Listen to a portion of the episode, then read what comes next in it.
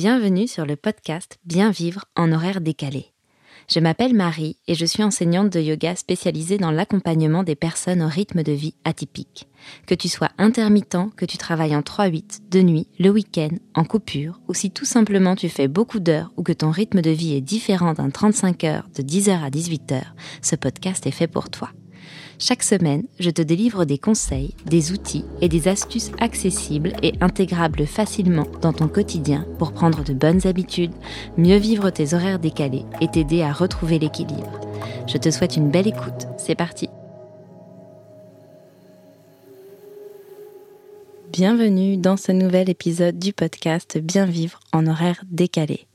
Aujourd'hui, je suis ravie d'inaugurer la toute première interview sur ce podcast et j'ai choisi d'inviter Anne-Maëlle Dorel, qui est euh, enseignante de yoga et sophrologue à Rennes. Alors Anne-Maëlle, je la connais depuis plusieurs années maintenant et la raison pour laquelle j'ai eu envie de l'interviewer, euh, c'est qu'elle a effectué un mémoire sur le sommeil lors de sa formation yoga et ayurveda et euh, j'avais vraiment envie d'en savoir plus. Tout d'abord parce que euh, l'Ayurveda et le yoga sont très liés. Hein. Les deux prennent leurs racines en Inde, l'Ayurveda étant considéré comme la médecine traditionnelle indienne, la médecine ancestrale indienne. Euh, et donc, euh, bah, étant enseignante de yoga, j'avais vraiment envie de, l'interroger un peu sur cette médecine et son approche.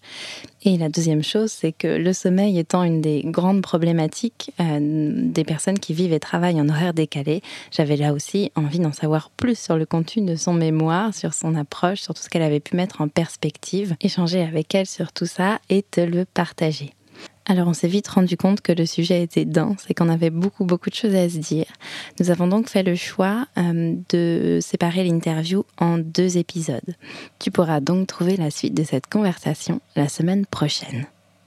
Juste avant qu'on démarre, j'en profite pour te rappeler que j'ai créé une roadmap spéciale pour les personnes qui vivent et travaillent en horaire décalé. Si tu ne sais pas par où commencer, mais que tu as envie euh, d'apporter du mieux-être dans ta vie, de peut-être mieux gérer ta fatigue, mieux gérer tes horaires décalés, euh, d'être moins sujet à ton irritabilité, eh bien tu peux retrouver dans les notes de l'épisode euh, le lien pour télécharger ma roadmap gratuite. Maintenant que cela est dit, j'espère que l'interview à venir te plaira autant que j'ai pris du plaisir, moi, à échanger avec Anne-Maëlle. Et je te laisse maintenant avec notre conversation. Salut Anne-Maëlle et bienvenue sur le podcast Bien vivre en horaire décalé. Euh, écoute, je suis vraiment ravie euh, d'inaugurer avec toi euh, ce format d'interview sur le podcast et puis je te, je te remercie vraiment d'avoir accepté mon invitation. Aujourd'hui, on va parler de beaucoup de choses. Je crois qu'on a beaucoup, beaucoup de choses à se dire. Mais tout d'abord, parce que moi je te connais un petit peu, mais c'est pas forcément le cas des personnes qui nous écoutent. Est-ce que tu peux te présenter en quelques mots, nous dire euh, qui tu es? Euh, oui, bah déjà merci Marie pour l'invitation. Ça me fait super plaisir aussi, euh, aussi de participer à, cet épisode et à ce podcast avec toi. donc je m'appelle Anne-Maëlle Dorel. Je suis basée à Rennes, mais je viens de Saint-Malo comme toi. et donc je, j'ai, enfin, c'est toujours compliqué pour moi de me présenter. Euh, comment dire Je donc euh, originaire de, Bretagne, euh, très amoureuse de la mer, de l'océan. j'ai beaucoup, j'ai commencé par beaucoup voyager dans ma première vie professionnelle, on va dire, où j'ai j'ai voyagé en, en Asie pendant quatre ans. J'ai habité là-bas. Je travaillais en agence de voyage. Et en fait, euh, petit à petit, il y a eu une perte de sens euh, dans ma vie professionnelle et j'ai eu, en même temps, en parallèle, j'ai rencontré le yoga euh, et les prémices de ma rencontre avec, ça a été les prémices de ma rencontre avec l'Ayurveda aussi. Et en fait, petit à petit, j'ai eu envie de remettre plus de sens à ma vie. J'ai décidé d'arrêter ce travail, de rentrer en France, me former à la sophrologie. Et du coup, aujourd'hui, je transmets la sophrologie, le yoga et l'ayurveda. C'est énorme. euh, donc, globalement, j'ai mon cabinet dans lequel je reçois pour euh, des accompagnements en sophrologie, pour des accompagnements en ayurveda et pour du yoga aussi en individuel. Et sinon, à côté, j'ai mes cours collectifs en yoga et j'organise des retraites et des ateliers dans lesquels souvent j'essaye de tisser des liens entre les trois pratiques. D'accord. Ok, ouais, c'est effectivement, tu, anticipes un petit peu ma question suivante, puisque je savais que tu avais toutes ces hum, casquette, si je puis dire, c'est pour le dire de manière pas très très jolie, mais qu'effectivement euh, tu explorais à la fois dans le yoga, à la fois dans, le, dans la sophrologie, à la fois dans le domaine de l'ayurveda. Et puis je me demandais, en fait, euh, je supposais que oui un petit peu, mais bah, comment ces pratiques, elles pouvaient se compléter, comment toi tu les mélangeais, ou est-ce que effectivement tu les séparais complètement? Bah, je, suis sophrologue, euh, j'amène des outils de sophrologie, je suis en ayurveda, que des outils d'ayurveda et yoga, etc. Ouais, alors ça c'est assez compliqué. C'est quelque chose qui est encore en cours de maturation chez moi. C'est que du coup j'ai commencé par vraiment séparer, vraiment tout séparer. Quand je fais du yoga, je fais du yoga. Quand je fais de l'ayurveda, je fais de l'ayurveda. En fait, même si le lien entre yoga et ayurveda est plus évident puisqu'il y a la même racine euh, philosophique, euh, mais en tous les cas, avec yoga et Ayurveda étaient ensemble, les sophrologies étaient séparées. Et quand je recevais des personnes en sophrologie, je, je, je, j'en restais à la sophrologie. Je pense que c'était beaucoup parce que euh, dans toutes ces pratiques, il y a des, des on dit de conserver une certaine forme de pureté de ces pratiques et de pas les mélanger et de et de de, de, de, les garder intègres quelque part. Et du coup, je me suis longtemps interdite euh, de, de faire des ponts, en fait, notamment surtout avec la sophro. Pourtant, c'est complètement bête parce que la sophrologie est une synthèse de plusieurs techniques, dont le yoga, la méditation zen, les traditions bouddhistes. Donc, tout ça, il y a quand même vachement de liens. Euh, sur le fond, mais sur la forme, il y a une forme qui est quand même un petit peu différente. Euh, par contre, aujourd'hui, je m'autorise beaucoup plus dans un accompagnement en sophrologie quand ça me fait tilt par rapport à un déséquilibre d'un dosha en Ayurveda. Euh, là, je vais dire à la personne, bon, je, je sors de... Là, ce que je vais vous expliquer, c'est pas de la sophrologie, mais c'est plutôt le point de vue de l'Ayurveda par rapport à ce que vous vivez. Vous prenez si vous voulez, vous prenez pas si vous voulez pas, et puis et puis c'est tout. Mais mais je j'amène un petit peu plus quand même. Euh, j'arrive un petit peu plus à tisser des liens maintenant. Et en fait, j'avais une, une j'ai une de mes une personne avec qui je me fais superviser en en sophrologie qui m'avait fortement euh, encouragée en fait à aller vers ça, à aller vers un accompagnement qui est plus global parce qu'en fait, ça fait partie de moi, euh, ces trois techniques-là. Et, euh, et, du coup, bah, ça fait partie aussi de ce qui fait de moi quel, enfin, quelqu'un de différent par rapport à d'autres sophrologues qui feraient que de la sophrologie, par exemple. Donc, ça mm. permet aussi de, de, voilà, de, de démarquer, entre guillemets, ou de, de, ça fait partie de mon identité en tant qu'accompagnante. Oui, c'est ça. C'est que les cases chez toi, enfin à l'intérieur de toi, ne sont pas séparées. Donc finalement, est-ce qu'il faudrait se forcer et être dans une lutte pour les séparer quand tu accompagnes quelqu'un? C'est ça. Euh, euh petite curiosité, est-ce que euh, l'inverse est vrai aussi? Euh, J'ai vu que récemment, tu avais fait un atelier euh, sur le sommeil, justement, notamment auprès d'élèves en yoga. Est-ce que tu amènes des éléments de sophrologie quand tu vas être auprès d'élèves de yoga? Ou est-ce que c'est quelque chose que tu fais moins quand même? Tu gardes la sophrologie en accompagnement individuel? Non, là j'amène aussi de la sophro, j'amène les, les, parce qu'il y a des techniques qui sont hyper intéressantes issues de la sophrologie. Enfin, moi je les ai apprises par la sophrologie d'autres personnes pourraient me dire que eux ont appris cette même technique-là, mais euh, bah, par un prof de yoga, par exemple. Hmm. tout est tout est hyper euh, tout, tout, se mélange quelque part. Mais moi, j'ai eu des apports en sophrologie. J'ai été formée euh, sur un stage spécifique autour du sommeil et du coup, c'est beaucoup ce que j'ai appris dans ce stage-là que je retransmets en parallèle du, de, de, du yoga et de la vision ayurvédique pendant pendant ces ateliers. D'accord, ok. Ça donne envie en tout cas. Euh, je t'ai notamment contacté euh, parce que euh, bon, il y, a quelque chose autour du sommeil chez toi dans la recherche. On voit bien que c'est quelque chose qui qui, t'interroge, en tout cas que tu as envie d'explorer. Et tu m'avais dit que tu avais effectué ton mémoire de formation en Ayurveda sur le sommeil justement. Et donc on va évidemment rentrer plus en détail parce que quand on vit et quand on travaille en horaire décalé, bah, le sommeil et la récupération c'est une grosse problématique si ça ne l'est pas chez tout le monde. Est-ce que tu peux dans un premier temps assez euh, succinctement, si c'est possible, euh, nous expliquer un peu ce que c'est que l'Ayurveda pour les personnes qui ne sauraient pas ce que c'est du tout. Ouais. Et c'est vrai que succinctement, c'est pas évident, mais je vais le faire vraiment très succinctement. Donc, la médecine ayurvédique, c'est le pendant de la médecine traditionnelle occidentale qui est la naturopathie ou la médecine traditionnelle chinoise, mais là c'est la version indienne en fait.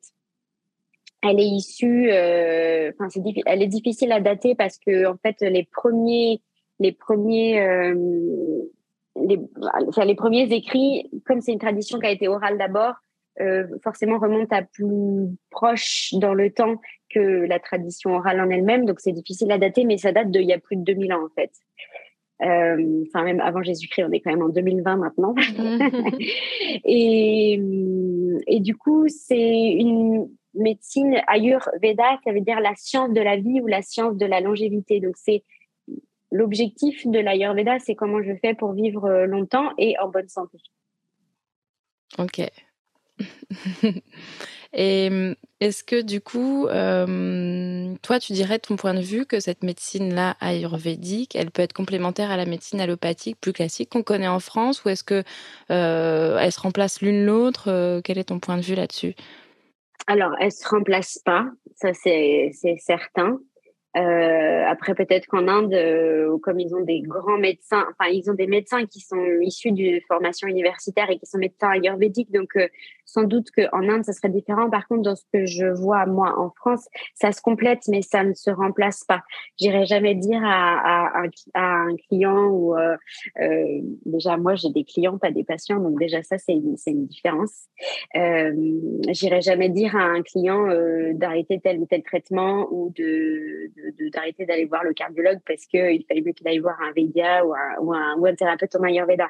Non, par contre, ça se, ça se complète. Et là où je trouve ça intéressant, c'est que la médecine allopathique a cette capacité à, à, être très spécifique, mais dans un domaine. On va avoir un cardiologue pour le cœur, on va avoir un pneumologue pour les poumons, on va avoir un ORL pour tout ce qui est euh, problématique au niveau des, des, oreilles, enfin au niveau de toute cette sphère-là.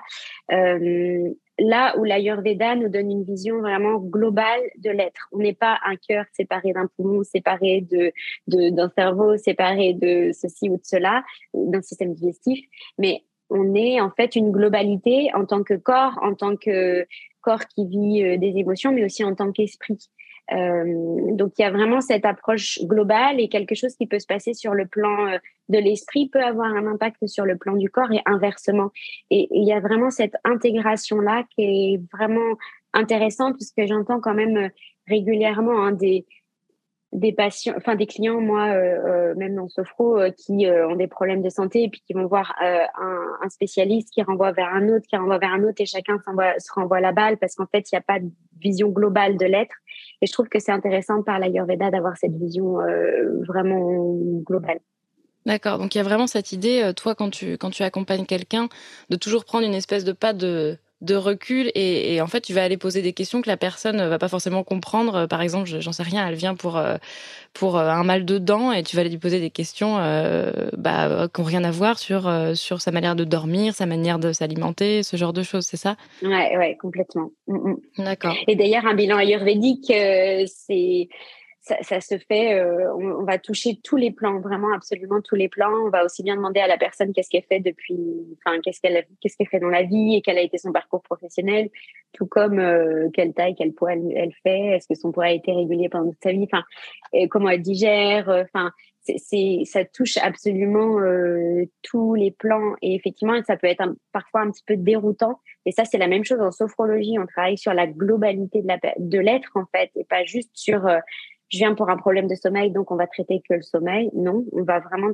traiter euh, en globalité parce que c'est quelque chose qui souvent euh, s'installe euh, de manière qui, concerne plus qu'un petit problème de sommeil. Hmm, d'accord.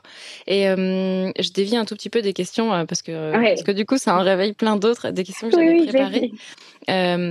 Est-ce que c'est donc, je, sais que c'est pas reconnu en soi euh, par, euh, par euh, notre système, notre société occidentale, cette médecine ayurvédique. Il n'y a, pas, a pas une vraie reconnaissance attestée.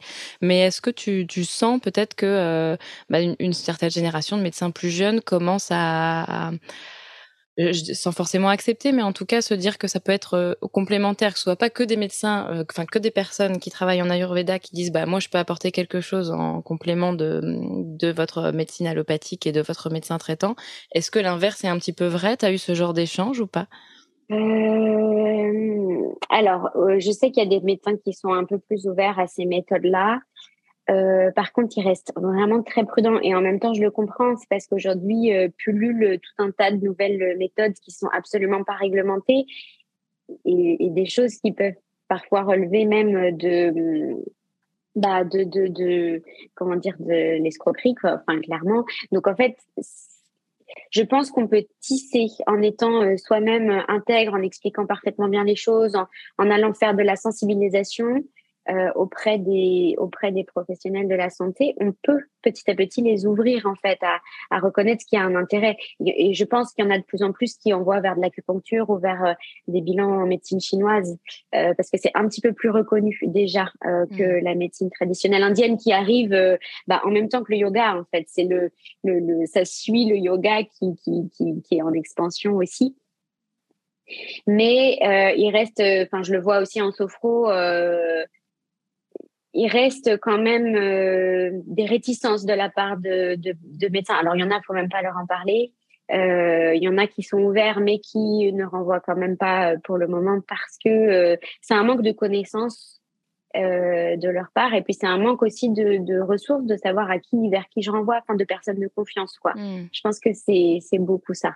Mais si ce travail est fait de la part des personnes qui le pratiquent, euh, moi, la personne qui m'a formée, euh, elle a des médecins qui viennent la voir elle. Donc, euh, c'est des gens qui sont forcément ouverts à, à ces méthodes-là. Ok, super. Est-ce que tu pourrais nous donner, alors j'imagine qu'il y en a plein, plein, plein, que c'est pareil, c'est difficile de, de, de, de, synthétiser entre guillemets, mais est-ce que tu pourrais nous donner des exemples de comment l'Ayurveda elle peut nous aider au quotidien? Ouais, alors, euh, bon, il y a plein de façons dont l'Ayurveda. Donc là, je vais partir sur quelque chose d'assez euh, global. Euh, parce qu'en fait, on peut aussi aller dans le spécifique et moi, je peux très bien dire, bah, le fait d'avoir rencontré l'Ayurveda, d'avoir mis ça, ça, ça que j'ai appris par l'Ayurveda m'a aidé à, je sais pas, à, à mieux m'équilibrer, à mieux dormir, à ceci, à cela. Mais là, je vais aller d'un point de vue plus global. L'Ayurveda, pour moi, c'est une manière c'est une, nouvelle grille de lecture par laquelle on peut apprendre à se connaître et à se comprendre et du coup à s'observer. Et de ce fait, c'est ce qui peut permettre aussi de faire des choix qui sont plus justes avec sa propre constitution, avec euh, qui on est. Euh, ensuite, ce que je trouve intéressant dans l'Ayurveda, c'est que c'est quelque chose qui est très logique, qui part du principe que les lois qui constituent la nature, nous faisons partie de la nature, donc elles nous, elles nous dirigent aussi, quelque part, elles font partie de nous aussi. Et du coup, ça nous demande de nous relier un petit peu plus à cette nature. Euh, d'être plus dans l'observation du changement, des changements de saison, euh, d'être dans l'observation de tiens, euh, en ce moment c'est une période, est-ce qu'il fait plus sec, est-ce qu'il fait plus froid, est-ce qu'il fait plus chaud, est-ce que est-ce que c'est humide, enfin voilà, d'être vraiment dans cette observation là aussi de la nature et de voir que peut-être là en ce moment à l'automne bah, il y a tout qui ralentit un petit peu parce que c'est la préparation pour l'hiver et que après au printemps voilà la nature elle elle elle ressort elle elle, elle revit quelque part et, et, et, nous, on a un petit peu oublié ces rythmes-là. Euh, on veut vivre dans un rythme très linéaire et s'affranchir un petit peu de ces rythmes-là. Et je trouve que l'Ayurveda est intéressant pour ça, euh, de d'apprendre aussi en se reliant à la nature, de pouvoir retrouver cette nature cyclique aussi en nous. Euh, et c'est en se reliant avec cette nature cyclique que, que l'Ayurveda dit que ça va nous équilibrer en fait. C'est parce qu'on est en accord avec les lois de la nature et de notre nature que qu'on va retrouver l'équilibre. Euh, ensuite, euh, alors ce qui est vachement intéressant pour moi, c'est vraiment que ça m'a permis aussi d'arrêter de me comparer aux autres tout le temps. Parce qu'en fait, euh, on a chacun une constitution qui nous est propre et que même si on va avoir la même constitution que notre voisin, en fait, elle va se manifester d'une manière différente. Euh, et, de ce fait, se comparer et se dire waouh, cette personne, elle travaille euh, tellement, euh, genre de 8 heures du mat à 8 heures le soir. elle a bah, une quantité de travail, elle est hyper efficace tout le temps. moi, j'y arrive pas, je comprends pas. Enfin voilà. Et en fait, le fait de connaître sa constitution et de connaître les autres constitutions aussi, ça nous permet vraiment de comprendre, bah tiens, voilà pourquoi je peux pas travailler comme elle, ou voilà pourquoi ça passe pas trop avec cette personne, ou voilà à l'inverse, pourquoi est-ce qu'il y a une synergie qui se crée entre nous et qu'on arrive à avoir un fonctionnement, un fonctionnement harmonieux. Donc pour moi, ça m'a, ça m'a, ça m'a vraiment appris ça à, accepter ma propre nature et à accepter que les autres aient une nature différente et du coup à mieux les comprendre, à prendre du recul aussi par rapport à tout ça. Et puis, euh, peut-être une dernière chose, c'est que euh, l'Ayurveda, pour moi, me permet de vivre plus en conscience et plus dans l'observation de moi-même. Donc ça, c'est quelque chose que j'avais initié avec euh, le yoga et avec la sophrologie aussi, qui sont des pratiques vraiment d'écoute de soi.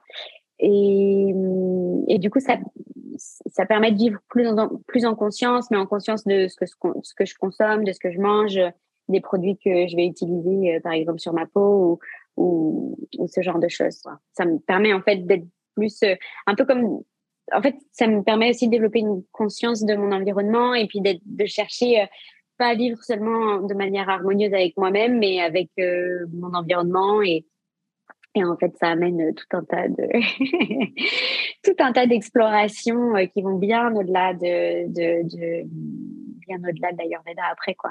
Mmh, ok.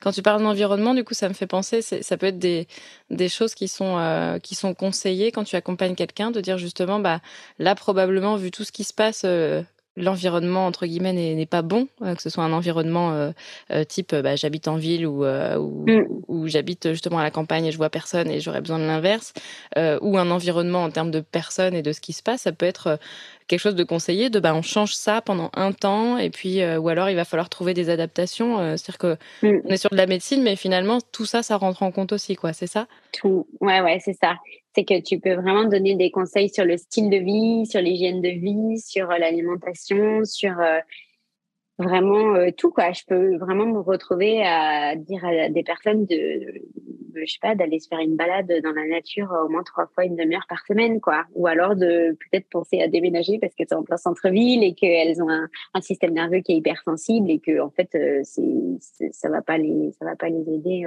en continuant comme ça quoi. Enfin, il y a même, euh, enfin moi je l'ai jamais fait parce que je je reste sur des choses euh, aujourd'hui avec ma formation qui et avec aussi euh, mon expérience. Je reste dans ma zone de confort, mais je sais que ma, ma formatrice, par exemple, a déjà conseillé à, à, des, à, des, à des clients de, de changer de travail, quoi. Donc, ou de partenaire même, tu vois. Enfin, ouais, donc c'est fort, ça va, ça va ça, loin, ouais, ouais, ouais, complètement. Mais c'est toujours amené de manière de manière euh, euh, à, c'est pas juste euh, bon bah là ça va pas changer de partenaire séparez-vous ou vivez seul ou je sais pas quoi ça va être vraiment bon là dans ce que vous vivez c'est très c'est amené de manière très pédagogique et c'est plutôt amené comme une proposition ou une prise de conscience qui se fait d'elle-même de ce fait plus qu'une obligation et quelque chose qu'on va, qu'on va, une injonction quoi. C'est plutôt amené sous forme de prise de conscience. Oui, l'idée, c'est que la bah, personne, elle réfléchisse derrière et qu'elle fasse vraiment ses choix seule. Quoi. C'est ça, c'est ça, c'est ça. C'est, enfin, pour moi, en tous les cas, ça c'est hyper important parce qu'aujourd'hui, on, on baigne dans tellement, tellement d'injonctions euh, que c'est important de laisser le libre arbitre à chacun. Et en fait, ça se trouve euh, des personnes que qu'on reçoit et à qui on va conseiller ça, euh, euh par exemple, trois fois par semaine d'aller d'aller marcher dans la nature.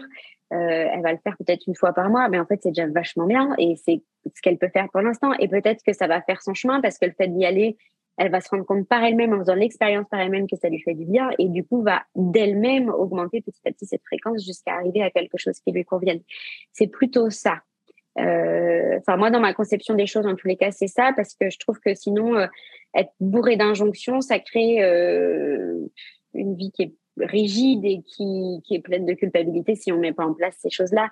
Et, et surtout de prendre en considération que ce qu'on peut proposer nous donne l'impression que, soit que c'est une bonne idée ou que, en tous les cas, dans ce qu'on a observé, ça, ça, ça, ça irait équilibrer son dosha, mais il y a autre chose derrière qui fait que, en fait, ça va la déséquilibrer. Donc, c'est aussi une sorte de laboratoire d'expérimentation.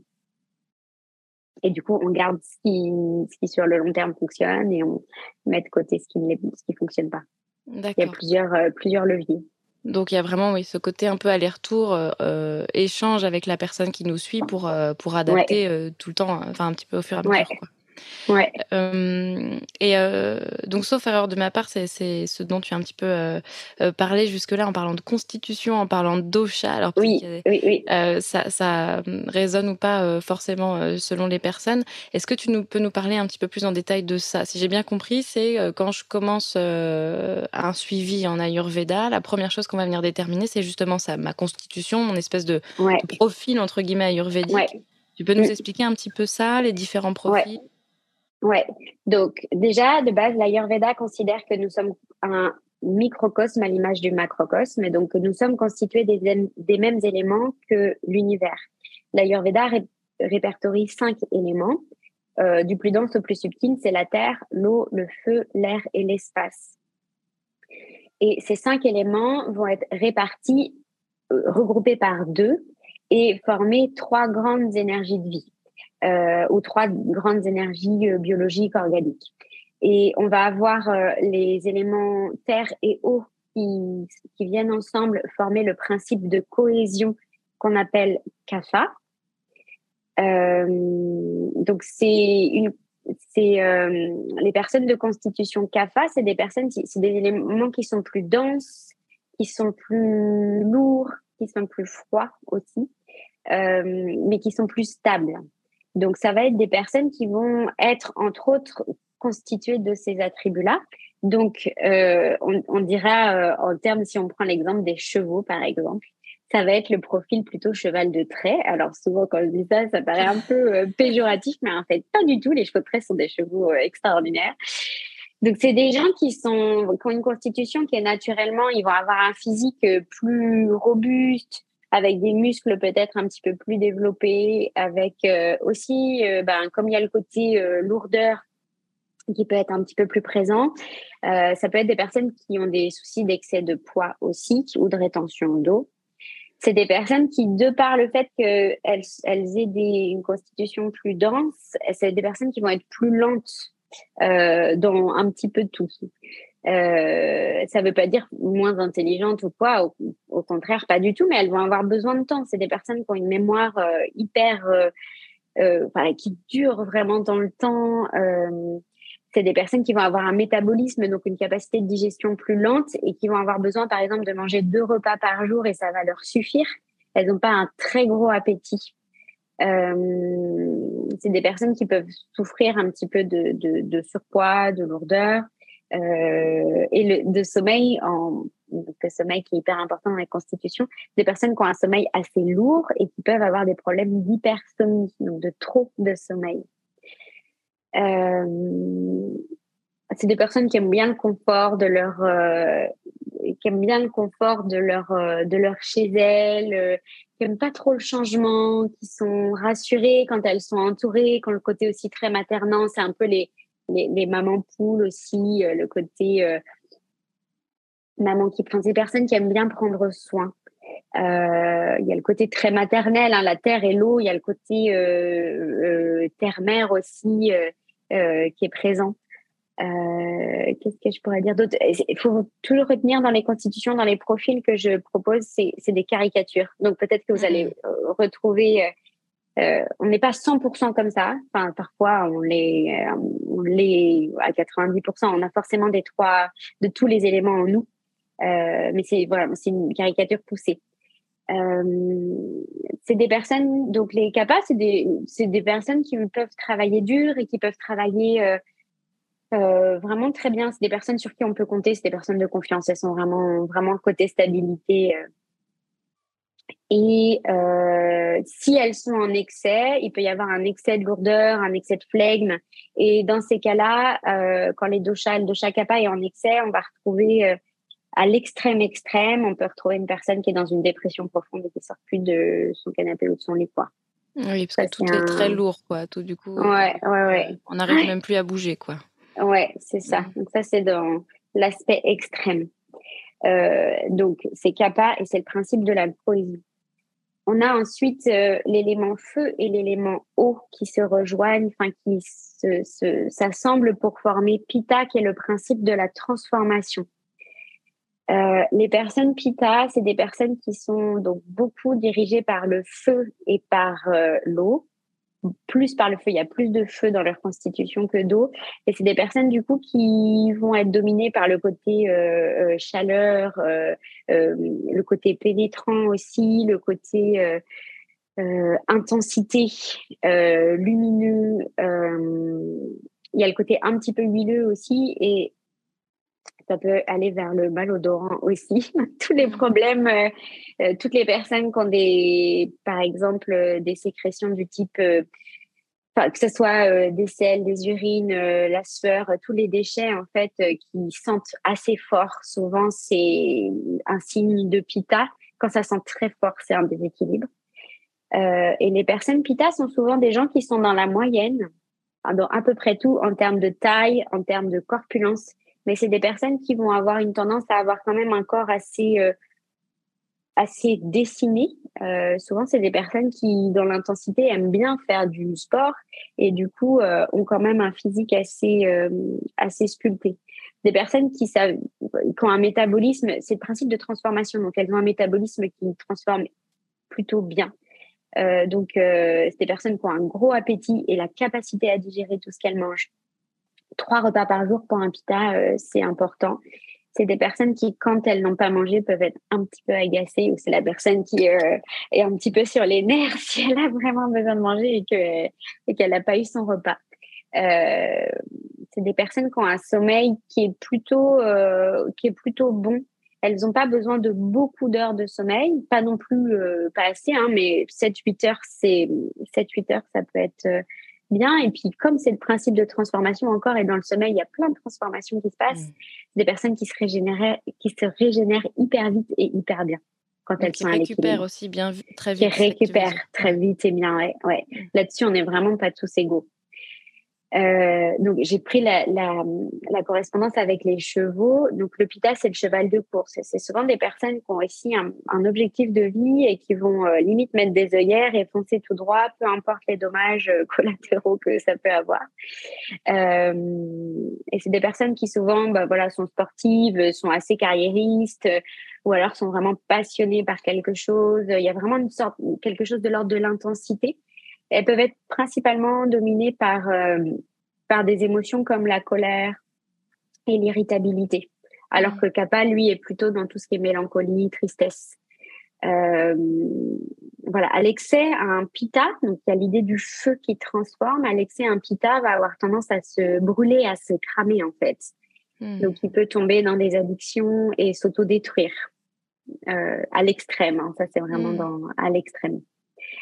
Euh, Qu'est-ce que j'aurais pu oublier? S'il y a des choses qui me reviennent, je leur dirais. Il y a, pas mal de pas mal de choses hein, qui peuvent. Euh, comme ça, comme ça implique vraiment tous les plans euh, de l'être. Euh, il y a beaucoup beaucoup beaucoup de choses à, à dire. Et du coup, le, la dernière constitution, enfin en tous les cas la troisième énergie, parce qu'on verra qu'il y a plusieurs constitutions, il n'y en a pas que trois. Euh, la dernière grande énergie, c'est l'énergie de Vata, qui est l'alliance entre l'air et l'espace. Donc, l'air et l'espace, c'est le principe du mouvement.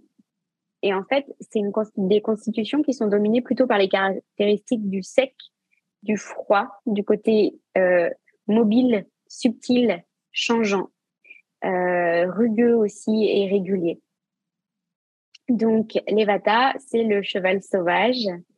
C'est euh, des personnes qui sont... Donc, il y a le côté irrégulier, ça peut être des personnes qui sont soit très grandes, soit très petites, ça va être des personnes qui ont une constitution qui est légère, donc plutôt des personnes qui ont du mal à prendre du poids et qui peuvent même en perdre, par exemple, beaucoup euh, dans des périodes de stress, par exemple.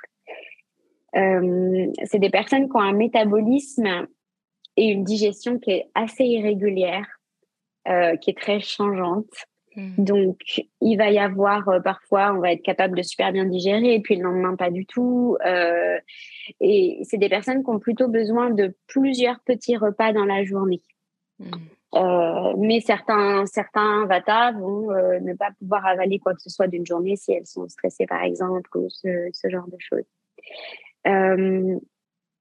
au niveau du sommeil, une personne vata a tendance à avoir un sommeil plutôt léger en tous les cas, quand elle est en, déséquilibre, en léger déséquilibre, elle peut avoir un sommeil léger et irrégulier, donc des problèmes d'endormissement et des problèmes de réveil pendant la nuit, surtout entre, entre 2h et 6h du matin.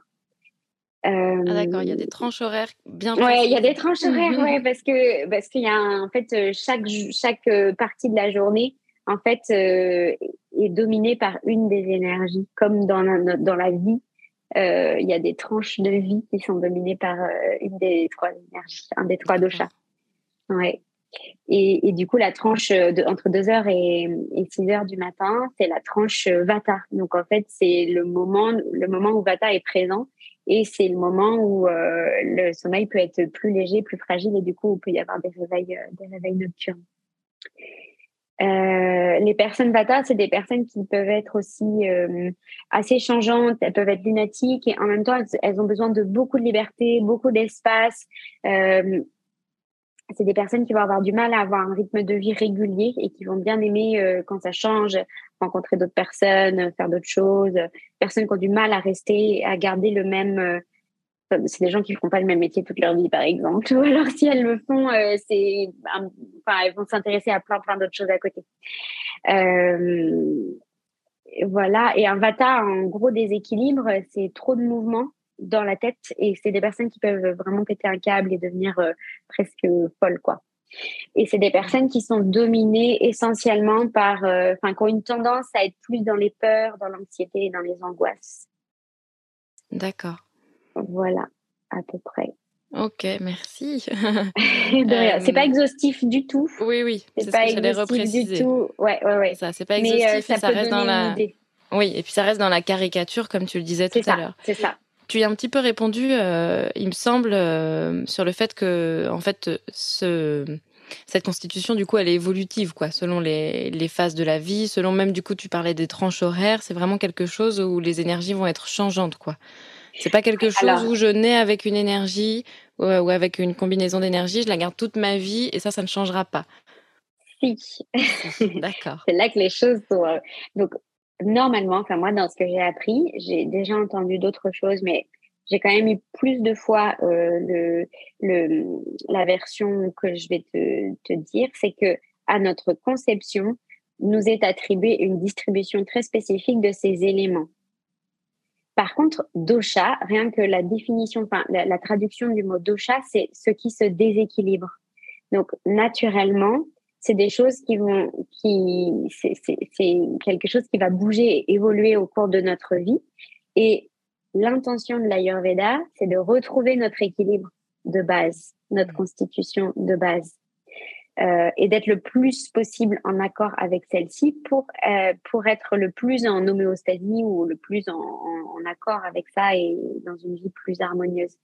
Donc, au cours de notre vie, il peut y avoir une tendance euh, par exemple, entre notre naissance et notre adolescence, c'est capable, c'est le principe de la cohésion. C'est là où tous nos tissus ils se mettent en place, toute la construction se fait aussi au niveau du cerveau, au niveau du corps. Toute la structure euh, s'installe et du coup, c'est capable qui est plus présent. C'est pour ça que les bébés, par exemple, ont besoin de beaucoup plus dormir et, et, et qu'à l'adolescence aussi, il y a un moment qui est vraiment encore plus dans la transformation et dans cette installation-là de notre nous en termes biologiques euh, les ados aussi besoin de plus dormir et les enfants aussi euh, de manière euh, de manière globale. Et après, donc au milieu, c'est Pita. Donc quand on est dans la vie active, on a plein de projets, projets de vie, tout ça, une vie qui est quand même plus intense pendant cette partie de notre vie. Du coup, là, c'est plus Pita. Et arrivé autour de 55, c'est à peu près la ménopause pour les femmes, l'andropause pour les hommes. Là, c'est Vata qui est en place. Et du coup, c'est une période aussi où, euh, ne serait-ce que par rapport au sommeil, plus on vieillit et plus notre sommeil, en fait, et la qualité de notre sommeil se détériore et plus notre sommeil est léger, plus il s'allège. Et en fait, il y a vraiment, euh, pareil au niveau du corps, les os euh, deviennent un petit peu plus légers. Enfin voilà, il y a une structure qui est un petit peu moins ferme, un peu moins stable. Et, euh, et, du coup, tout ça, c'est Vata aussi qui, enfin, là, qui, est plus comme ça en fin de vie. Du coup, ce que ça veut dire, c'est que si, euh, je sais pas, euh, si je suis Pita et en plein âge Pita, bah, mon pita, il va peut-être être, euh, il va peut-être falloir que j'y fasse un peu plus attention à ce moment-là pour ne pas euh, partir dans des excès ou finir dans un burn-out. Le burn-out, clairement, c'est c'est un, un, excès de pita qui qui qui a pas été décelé décelé à temps. donc donc ça évolue et on peut très bien être en en fait ce qui va ce qu'on va repérer c'est la prakriti, prakriti, c'est ma constitution qui m'a été attribuée à ma, à ma, à ma conception. Et la vikriti, la vikriti, c'est où est-ce que j'en suis aujourd'hui dans mes doshas? Et du coup, c'est-à-dire euh, où sont mes déséquilibres? Hmm. Et il y a des fortes chances qu'on, enfin, c'est très très rare des personnes qui soient 100% à l'équilibre. Et du coup, euh, euh c'est souvent reconnaître ça, quoi, reconnaître euh, hmm. où, est mon, où est mes déséquilibres. Et dans les conseils qu'on fait dans un bilan ayurvédique, ça va être de de, de pouvoir justement euh, faire des propositions qui ramènent les deux chats à l'équilibre. D'accord, très bien. Donc j'imagine que c'est quand même vraiment très difficile de savoir soi-même quelle est notre constitution de base. Euh, je pense en, petite anecdote, tu sais, il y a, y a, des fois des espèces de, de petits questionnaires en ligne, euh, trouver votre, votre dosha, et puis tu réponds à 10, 10, 15 questions, et puis à la fin on te dit, euh, on dit quel dosha tu es. J'imagine que c'est très difficile parce que si on est en période de déséquilibre, finalement, ça, ça change complètement. Est-ce que c'est possible quand même? Et sinon, eh bien, comment se passe un peu plus le bilan, mais si tu en as parlé un petit peu déjà. Ouais, alors c'est on va peut-être certaines personnes peuvent se reconnaître très bien dans une constitution et, et, elles se disent ouais, bah, c'est exactement moi et, et dans ces cas-là euh, euh, oui elles peuvent avoir une idée mais généralement en plus il y a des doubles constitutions enfin il y a beaucoup de doubles constitutions mmh. euh, et puis en plus on a toujours une proportion en fait de, de, de des doshas qui sont qui sont qui, qui, varient, qui sont variables. Donc en fait, c'est ça qui est intéressant à savoir aussi. Puis surtout dans un bilan ayurvédique, ça peut être rigolo de savoir euh, quelle est ma enfin quel est quel est mon dosha et puis c'est un peu comme un test de personnalité. Mais bon après, qu'est-ce que j'en fais quoi? Mmh. C'est plutôt pour moi, c'est plutôt euh, de ce qui est intéressant dans les bilans, c'est aussi de savoir où est-ce que je suis en déséquilibre et comment je fais pour les modifier plus que quelle est ma constitution euh, de base. En plus, parfois, ça peut mettre les gens dans des cases et puis ils disent ah bah oui, en fait, je fonctionne comme ça depuis toujours et puis du coup ça ça me mm. ça me ça me correspond mieux, mais c'est un déséquilibre et du coup elles vont l'entretenir et tout ça. Donc d'aller faire un bilan, c'est toujours bien parce que ça peut permettre de connaître sa constitution, quoique des fois le, le, le, déséquilibre est tel et installé depuis tellement longtemps qu'en fait on est incapable de, de différencier qu'est-ce qui fait qu'est-ce qui est de l'ordre de la pratique critique et qu'est-ce qui est de l'ordre de la vie critique. Donc dans ces cas-là, c'est juste pointer euh, bah, les déséquilibres et comment on fait pour les pour les rétablir. Hmm. Euh, donc euh, oui, c'est possible de faire des tests en ligne et tout ça, ça donne une idée de base, mais c'est toujours intéressant de pouvoir aller voir quand même quelqu'un qui s'y connaît un petit peu mieux pour bah aussi pour que ça soit vraiment une, une démarche de changement aussi quoi. Oui, il y a une réelle réalité, il y a une réalité pardon de une volonté, je vais y arriver, de, de changement, d'aller mieux, de transformation. C'est vraiment une démarche personnelle, quoi. C'est pas juste un problème, je prends un petit, je fais un petit bilan, j'aurai j'aurai deux trois solutions et je repars. C'est quelque chose d'un peu plus profond, quoi. Ouais, ouais, ouais, ouais. D'accord. Après, rien n'empêche de voilà de savoir son profil. Du coup, ça se permet de mieux se connaître, tout ça. Et puis et puis après, la personne fait son chemin au fur et à mesure. C'est un peu comme au yoga où des fois on démarre pour être plus souple, pour pour faire des jolies postures. Et puis petit à petit, ça nous amène vers quelque chose d'un petit peu plus profond. quoi. Mmh. Je termine avec une dernière question. Euh, si ça te va, euh, comme, euh, comme tu l'avais proposé, je pense qu'on va faire en deux fois cette interview parce que, parce que voilà, on, a, on, a, abordé toute l'approche, essayer de comprendre un petit peu ce que c'était que l'Ayurveda et puis poser un peu des repères parce que sinon, voilà, rentrer tout de suite dans le détail de, de conseils, etc., bah, ça n'a pas vraiment de sens si on n'a pas un peu posé justement les constitutions et le fonctionnement avant. Donc voilà, ce sera notre partie d'aujourd'hui et puis on va introduire juste la prochaine fois où on rentrera un petit peu plus dans, dans le détail si ça te va. Euh, de notre côté, euh, disons, euh, occidental, on sait hein, maintenant que l'être humain, il est rythmé par notamment l'horloge circadienne, ce qui est l'horloge biologique très en lien avec bah, la lumière, l'alimentation, l'exercice physique. comment finalement l'Ayurveda considère le rythme quotidien de l'être humain? Est-ce que c'est la même chose? Et sinon, en quoi diffère-t-il? Alors, l'Ayurveda ne parle pas particulièrement d'un rythme circadien. Par contre, euh, il y a vraiment cette idée qu'il y a un moment pour dormir et il y a un moment pour être réveillé, quoi. Et, euh, et dans les textes, euh, dans les textes, euh, on peut voir vraiment, ils disent que si on ne dort pas au moment opportun, c'est-à-dire au moment où la nature s'endort aussi, en fait, c'est vraiment revenir à, à ce rythme, le rythme naturel pour l'Ayurveda, enfin le rythme circadien, c'est le rythme de la nature. Quand le soleil se couche, on va se coucher, et quand le soleil se lève, on, se réveille, quoi. Euh, par contre, et ce qu'on explique, ce que je, ce dont j'ai commencé à parler tout à l'heure, donc j'ai parlé des, des, trois grandes énergies au cours de la vie, donc des trois doshas au cours de la vie, mais il y a aussi les trois doshas au cours de la journée. Donc il y a une horloge en fait, euh, il y a une horloge euh, au cours de la journée qui fait que chaque partie de la journée est dominée plutôt par telle ou telle énergie, par tranche de 4 heures. Et du coup, le matin, de 6 heures jusqu'à 10 heures, c'est l'énergie de kappa. Ce qui fait que si on se réveille un peu trop euh, au milieu, genre vers 8 heures ou vers 9 heures, en fait, on est pris beaucoup dans l'énergie de kappa et on peut avoir un peu du mal à se réveiller, du mal à se lever. Tandis que si on se lève un petit peu plus tôt, on peut euh, être encore proche de l'énergie de Vata qui est, qui est plus léger pour se réveiller. Donc, euh, il y, a, y, a, y a quand même cette horloge-là qui régit quelque part euh, nos activités euh, au cours de la journée. Et cette phase entre 6h et 10h du matin, c'est une super phase pour faire du sport parce qu'en fait, l'idée, c'est d'aller contre quelque part l'énergie qui est en place à ce moment-là. Si je dors alors que c'est la phase kappa, je continue, enfin, je, je nourris le, les aspects lourdeur, les aspects inertie, tandis que si je fais du sport le matin, je vais à l'encontre et donc je suis moins impactée par cette énergie-là. Pour équilibrer en fait une énergie euh, qui est en cours, on va aller chercher les éléments opposés. Donc, de 10h à 14h, c'est l'énergie de Pitta. C'est le principe de transformation. Ça va être un super moment pour manger. Pour les problèmes qui ont des, les personnes qui ont des problèmes de digestion, par exemple, euh, c'est mieux de manger à midi au max, voire même peut-être un petit peu avant pour profiter pleinement de cette énergie de Pitta. Si on mange un peu plus tard en décalé vers 13h, 13h30, on profite quasiment plus de cette énergie, euh, de cette énergie de transformation qui est présente naturellement à ce moment de la journée. Et ensuite, après le repas, on a la partie, euh, donc on a de 14h jusqu'à 18h, on a Vata qui est en, qui est en, en cours.